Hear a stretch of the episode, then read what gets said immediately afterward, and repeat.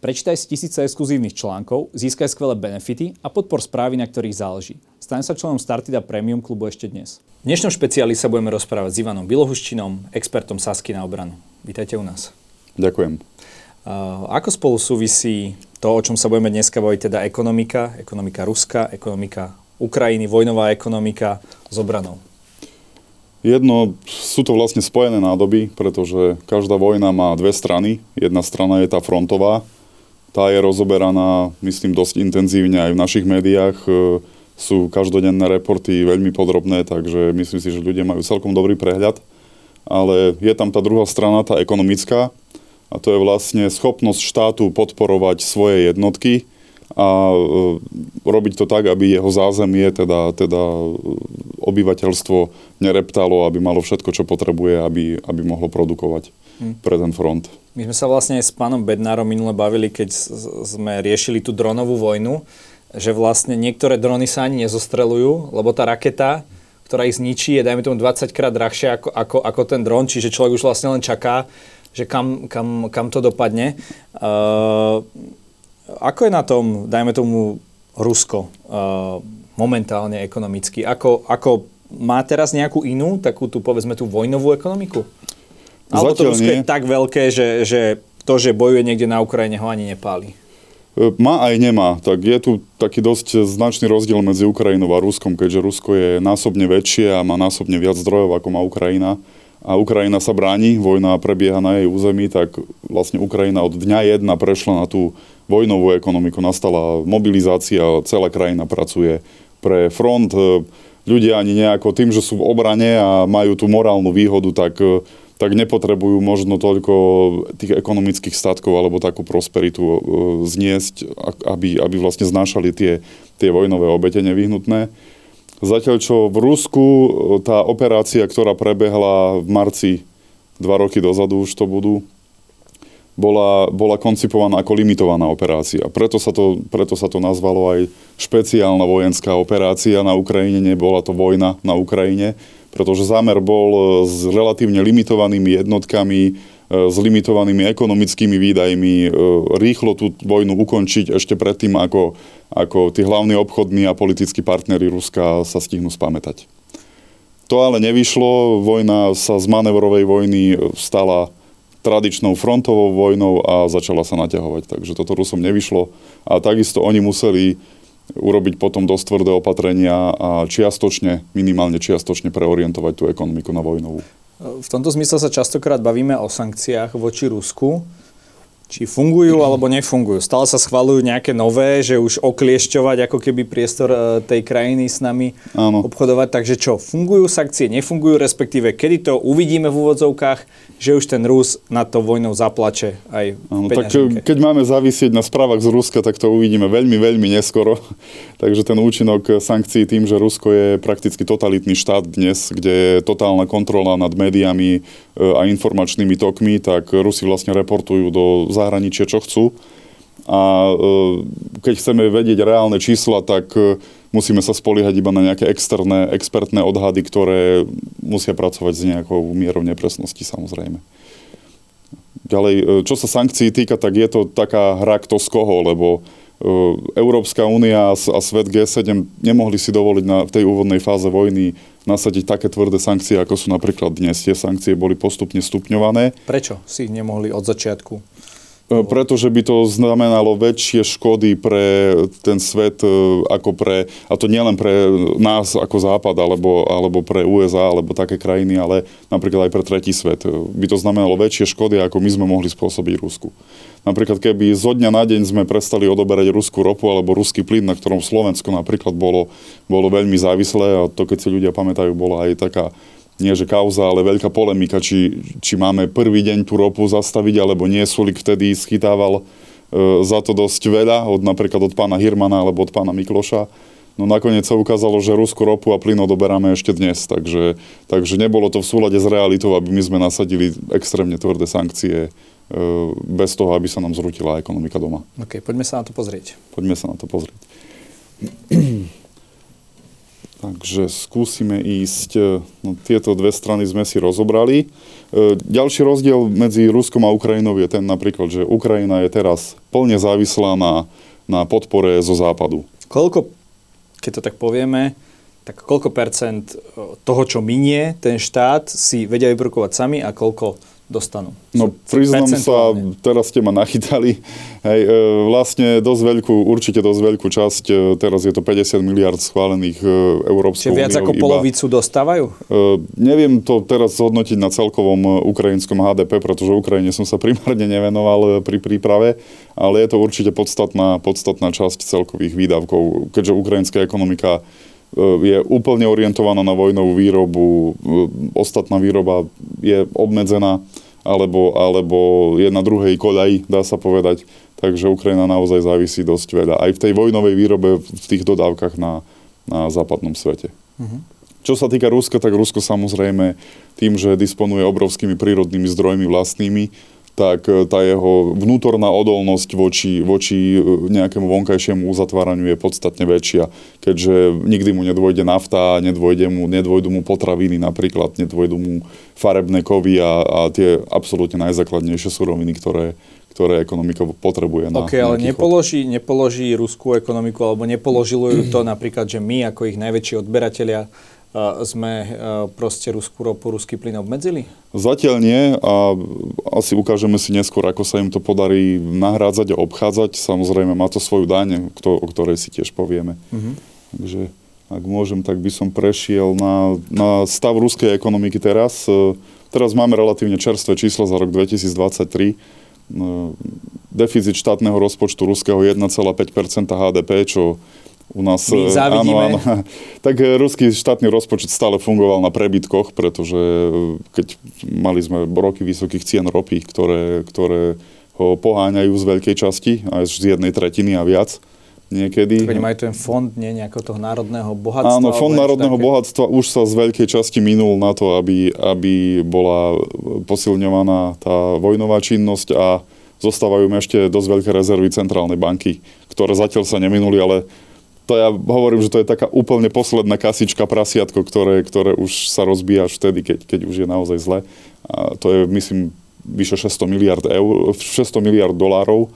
No, z toho 300 miliard je zmrazených na západných účtoch a, a má byť použitých na rekonštrukciu Ukrajiny po vojne. Aspoň taký je, taký je zámer. Takže e, nejaké ďalšie ukazovatele. Rast HDP v Rusku plus 3%, čo fanúšikovia Ruska nám z toho jasajú, že že Nemecko klesá, alebo Česká republika klesá, Slovensko, Európska únia celkovo mierny rast a, a zrazu v Rusku plus 3%, tak, e, tak to si tiež povieme, že ako, ako toto zaznamenali. E, ruské banky zaznamenali rekordné zisky.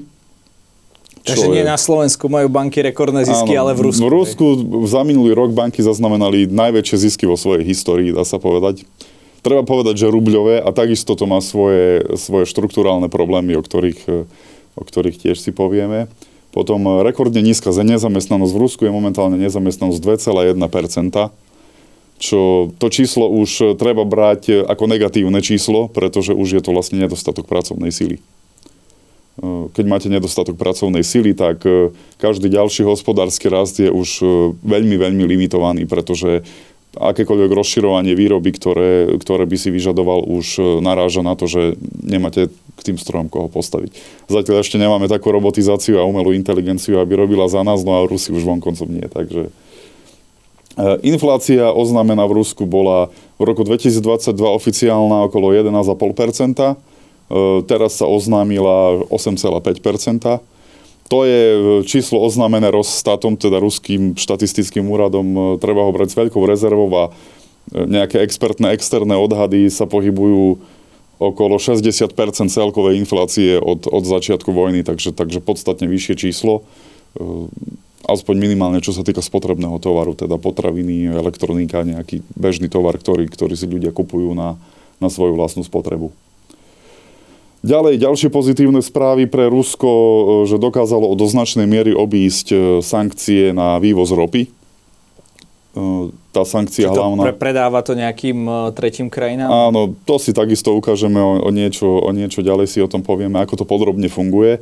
Vlastne najväčšia sankcia bola, že začiatkom roka 2023 G7 Európska únia, tie spriaznené štáty, ktoré sa pridávajú k sankciám, zaviedli tzv. cenový strop na vývoz ruskej ropy. To znamená, že ruská ropa mohla byť obchodovaná na svete v, maximálnom, v maximálnej cene 60 dolárov za barel. Ináč by ju nepreviezli lode registrované v Európskej únii G7 a vo vyspelých štátoch, vlastne, ktoré sa pridávajú k sankciám.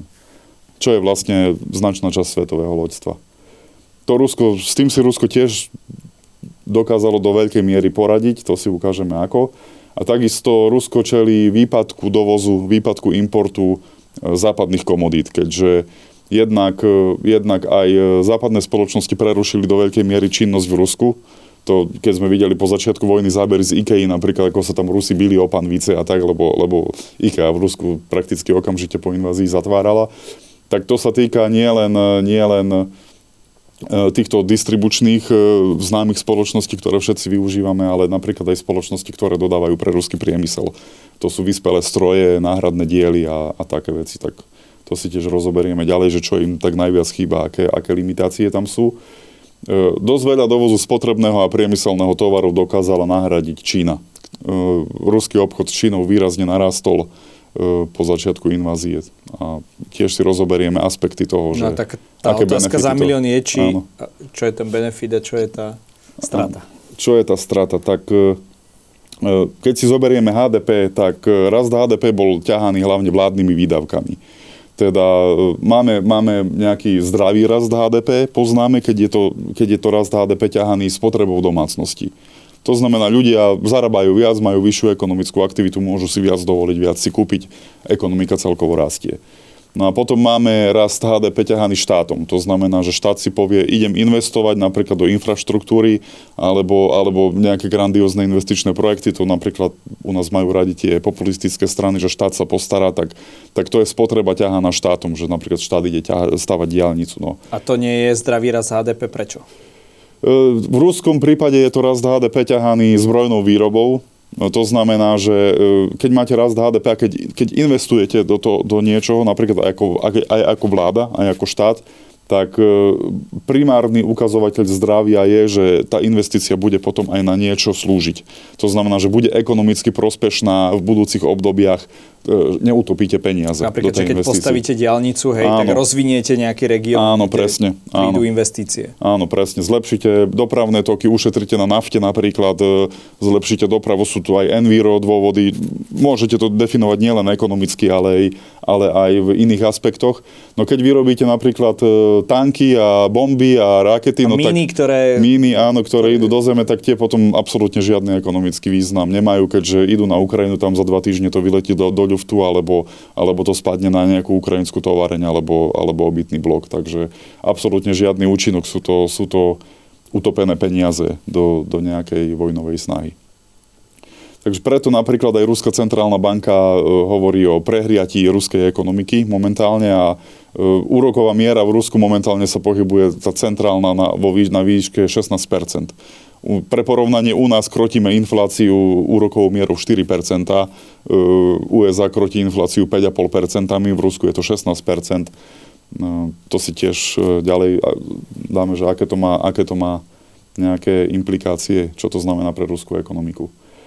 Ďalej, e, tým, že je úroková miera 16% a vlastne celý náraz dopytu je ťahaný vládou, tak, e, tak e, ruským spoločnosťam súkromným ostáva veľmi malý priestor na investície.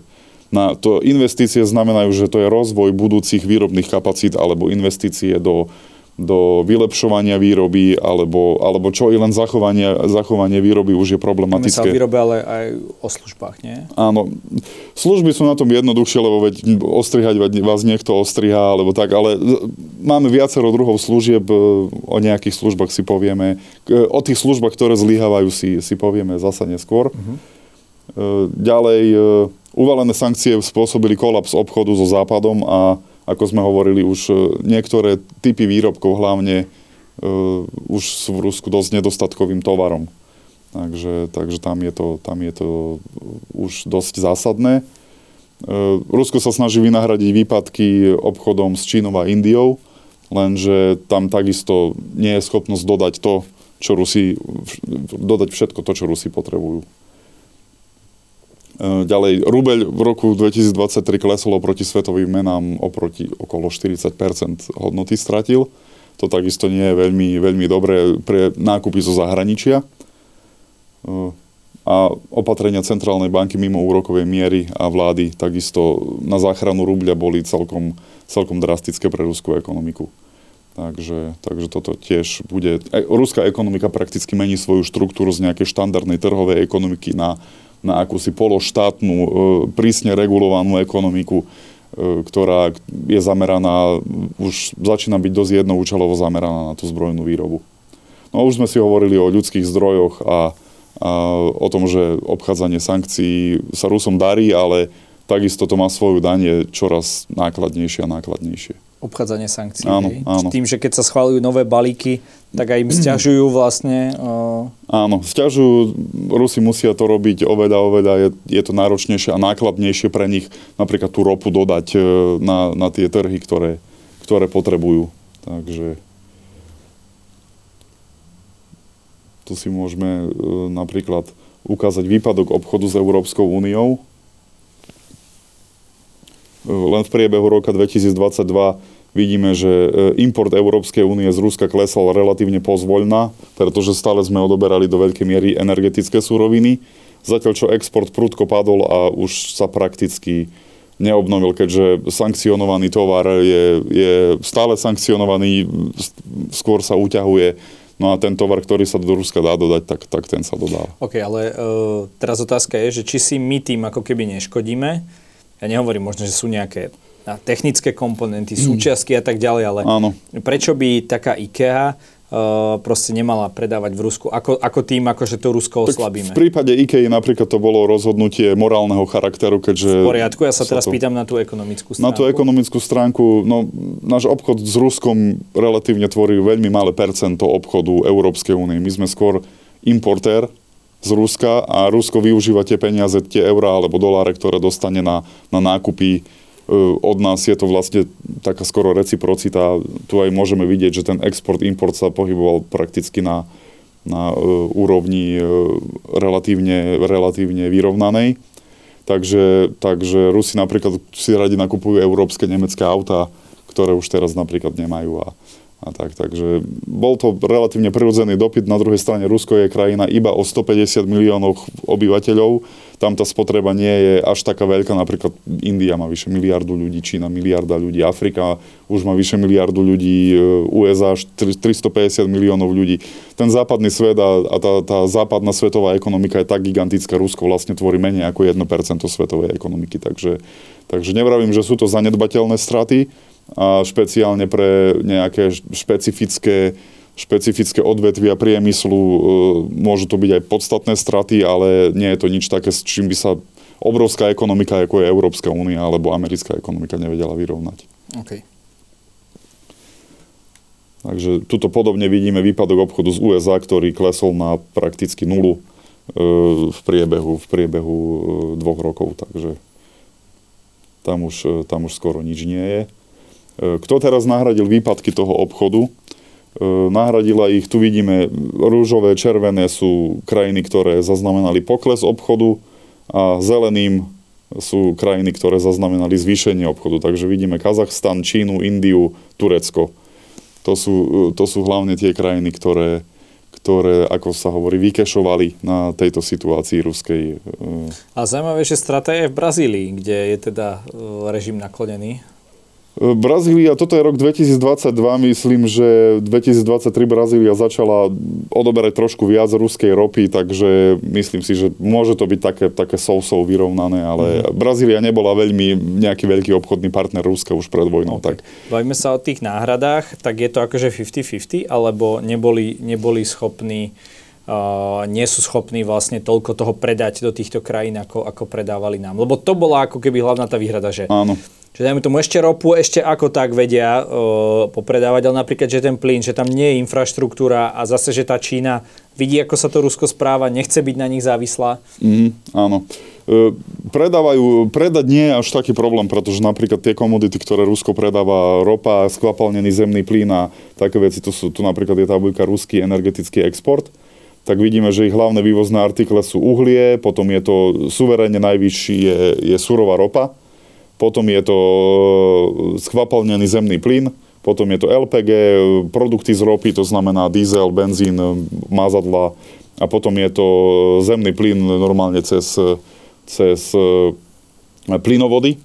Tak tento zemný plyn je stále je hlavným zákazníkom Európska únia, keďže Slovensko, Česko, e, myslím, že Majú Maďarsko ešte majú výnimku aj na ropu, aj na plyn, Mhm. takže stále to využívajú, ale, ale tu vidíme, že napríklad v, v surovej rope, ktoré hlavným vývozným artiklom, je hlavný odberateľ Čína a India. Čína odoberá vyše 50% a India okolo 40% celkovej spotreby. E, Predtým to bolo, keď si pozrieme túto, tak e, tu vidíme spotrebu Indie, odbery Indie a Číny. Tuto je pred vojnou, to znamená, Čína brala už dosť veľké množstvo od Rusov predtým. India brala prakticky nič a ostatné svetové krajiny, nejaké africké alebo Brazília, alebo tak, tak robili zvyšok. Tu vidíme po vojne ten podiel Číny narastá, podiel Indie vyskočil z prakticky nuly na, na takmer 40 a po embargu, po tom cenovom strope, tak, tak je to ešte vyšší podiel. A tuto vidíme, ako e, v tomto grafe vidíme podiel spotreby Európskej únie. Predvojnová spotreba, vidíme, že, že dominantná, dominantná spotreba, Rusk, dominantní zákazníci Ruska bola, boli vlastne v Európe. E, Potom je to e, pred embargom, pred cenovými stropmi a, a tuto je po embargu. Takže dnes už naozaj mimo, mimo nás a zo pár ďalších krajín, ktoré majú relatívne malé odbery, už, e, už nie sme ani zďaleka primárnym zákazníkom. Je to pod 10% ruskej spotreby, ktoré odoberá Európska únia a krajiny G7. Tu si tiež môžeme pozrieť vývoj vývozu ropy. Tuto je e, e, tzv. seaborne, alebo námorne prepravená ropa, e, ktorá tvorí drvivú väčšinu prepravenej ropy momentálne Ruskou federáciou. Tu vidíme takisto Čína, Čína, India, ostatné štáty vidíme e, G7 a ďalšie št- Európska únia výrazný pokles. Tuto je ropovod družba. Už sa odstrihlo celkom Nemecko, to je tá svetlomodrá, tmavo-červená je Poľsko, to sa odstrihlo vlastne relatívne nedávno. Už zostali sme iba my, Česká republika a Maďarsko. To sú, to sú tie tri farby. Ropovode družba. No a tu je čínsky ropovod e, ESPO, ktorý je vlastne naplnený na, na celú kapacitu. Takže ten, ten dodáva stabilné dodávky prakticky nepretržite od začiatku vojny a ešte vlastne aj predtým. A to je teda hlavné, hlavný zdroj ropy pre Čínu, hej, tento ropovod. Hlavný zdroj je stále, stále námorná preprava. Ropovod nemá až takú kapacitu, aby, aby prepravil toľko, koľko prepravia tankery. OK. Tá, ale teda moja otázka zostáva, že do akej miery sa teda podarilo vykompenzovať uh, ten, to, čo ne, neodoberáme my, mm-hmm. Číne a Indii napríklad. Áno, e, vlastne Čína a India boli schopné nahradiť e, takmer plne ten, e, ten vývoz do Európskej únie. Nastali Bavíme potom... sa o rope alebo o zemnom E, plyne? Zemný plyn teraz môžeme nechať bokom. E, Ten, ten výrazne klesol zemný plyn, ale čo sa To týka je to, čo som zemného... hovoril, že nie je také jednoduché. Áno, zemný plyn nie je také jednoduché presne prepravovať. Rusi nemajú veľa terminálov na, na skvapalňovanie zemného plynu. Plynovody väčšinou A nie je to vedú... tak, že takto to vybudujete? Nie, nie, nie. Väčšinou po, ropo, plynovody vedú do Európy a jeden plynovod vedie do Číny. Teraz myslím, že je vo výstavbe druhý, takže, takže a veľa zemného plynu takisto Rusko spotrebováva na vlastnú spotrebu v priemysle, na vykurovanie a také, také veci. Takže zemný plyn e, oproti rope, oproti rope je to relatívne minoritná komodita. Takisto uhlie, naozaj, keď chceme si tie sankcie ukázať, tak zamerajme sa na tú ropu, ktorá je dominantná a na ňu tie sankcie aj najviac, najviac smerujú. Čiže aj finančne je proste ropa. Áno, áno, ropa, ropa je to čierne zlato pre Rusko momentálne. Čiže nie A- áno, áno, to je tá životná linka pre, pre ruský režim momentálne je, je predaj ropy. A to sa im teda, v množstve sa im to vykompenzovať podarilo, ale tým, že je to cenové embargo, tak z toho majú teda menej. Áno, e, cenové embargo bolo zavedené začiatkom minulého roka, e, ako sme si spomínali, bolo vo výške 60 dolárov za barel, čo bolo relatívne hlboko pod svetovou cenou ropy asi pol roka sa darilo to cenové embargo dodržiavať, lebo to cenové embargo spočívalo na ten, na ten morský prepravený, na ten morský prepravený, e, morský prepravenú ropu, pardon, kde vlastne tie krajiny G7 a Európska únia majú e, dosah na prepravu tej ropy tým, že oni poistujú tie tankery, ktoré tú ropu pre, pre, vlastne prepravujú a oni si začali, vyža, vyža, začali sme si akože Západ vyžadovať uh, potvrdenie o tom, že tá ropa je uh, za tých 60 dolárov a nie viac. To znamená, keď chceli Rusi prepraviť ropu akýmkoľvek tankerom registrovaným v Európskej únii alebo krajinách G7 alebo čo je len poisteným proti, proti škodám v týchto krajinách, tak museli, museli dať dôkaz toho, že tá ropa sa predáva iba za 60 dolárov za barel. Samozrejme, bolo tam nejaké falšovanie a tak, ale, ale celkovo dá sa povedať, že to dosť dobre fungovalo. E, netrvalo, ale dlho trvalo pár mesiacov, kým Rusi e, vynašli e, nejaký spôsob, ako to obísť a ten spôsob spočíva v tom, že začali vo veľkej miere využívať neregistrované spoločnosti, tzv. tieňovú flotilu alebo shadow fleet.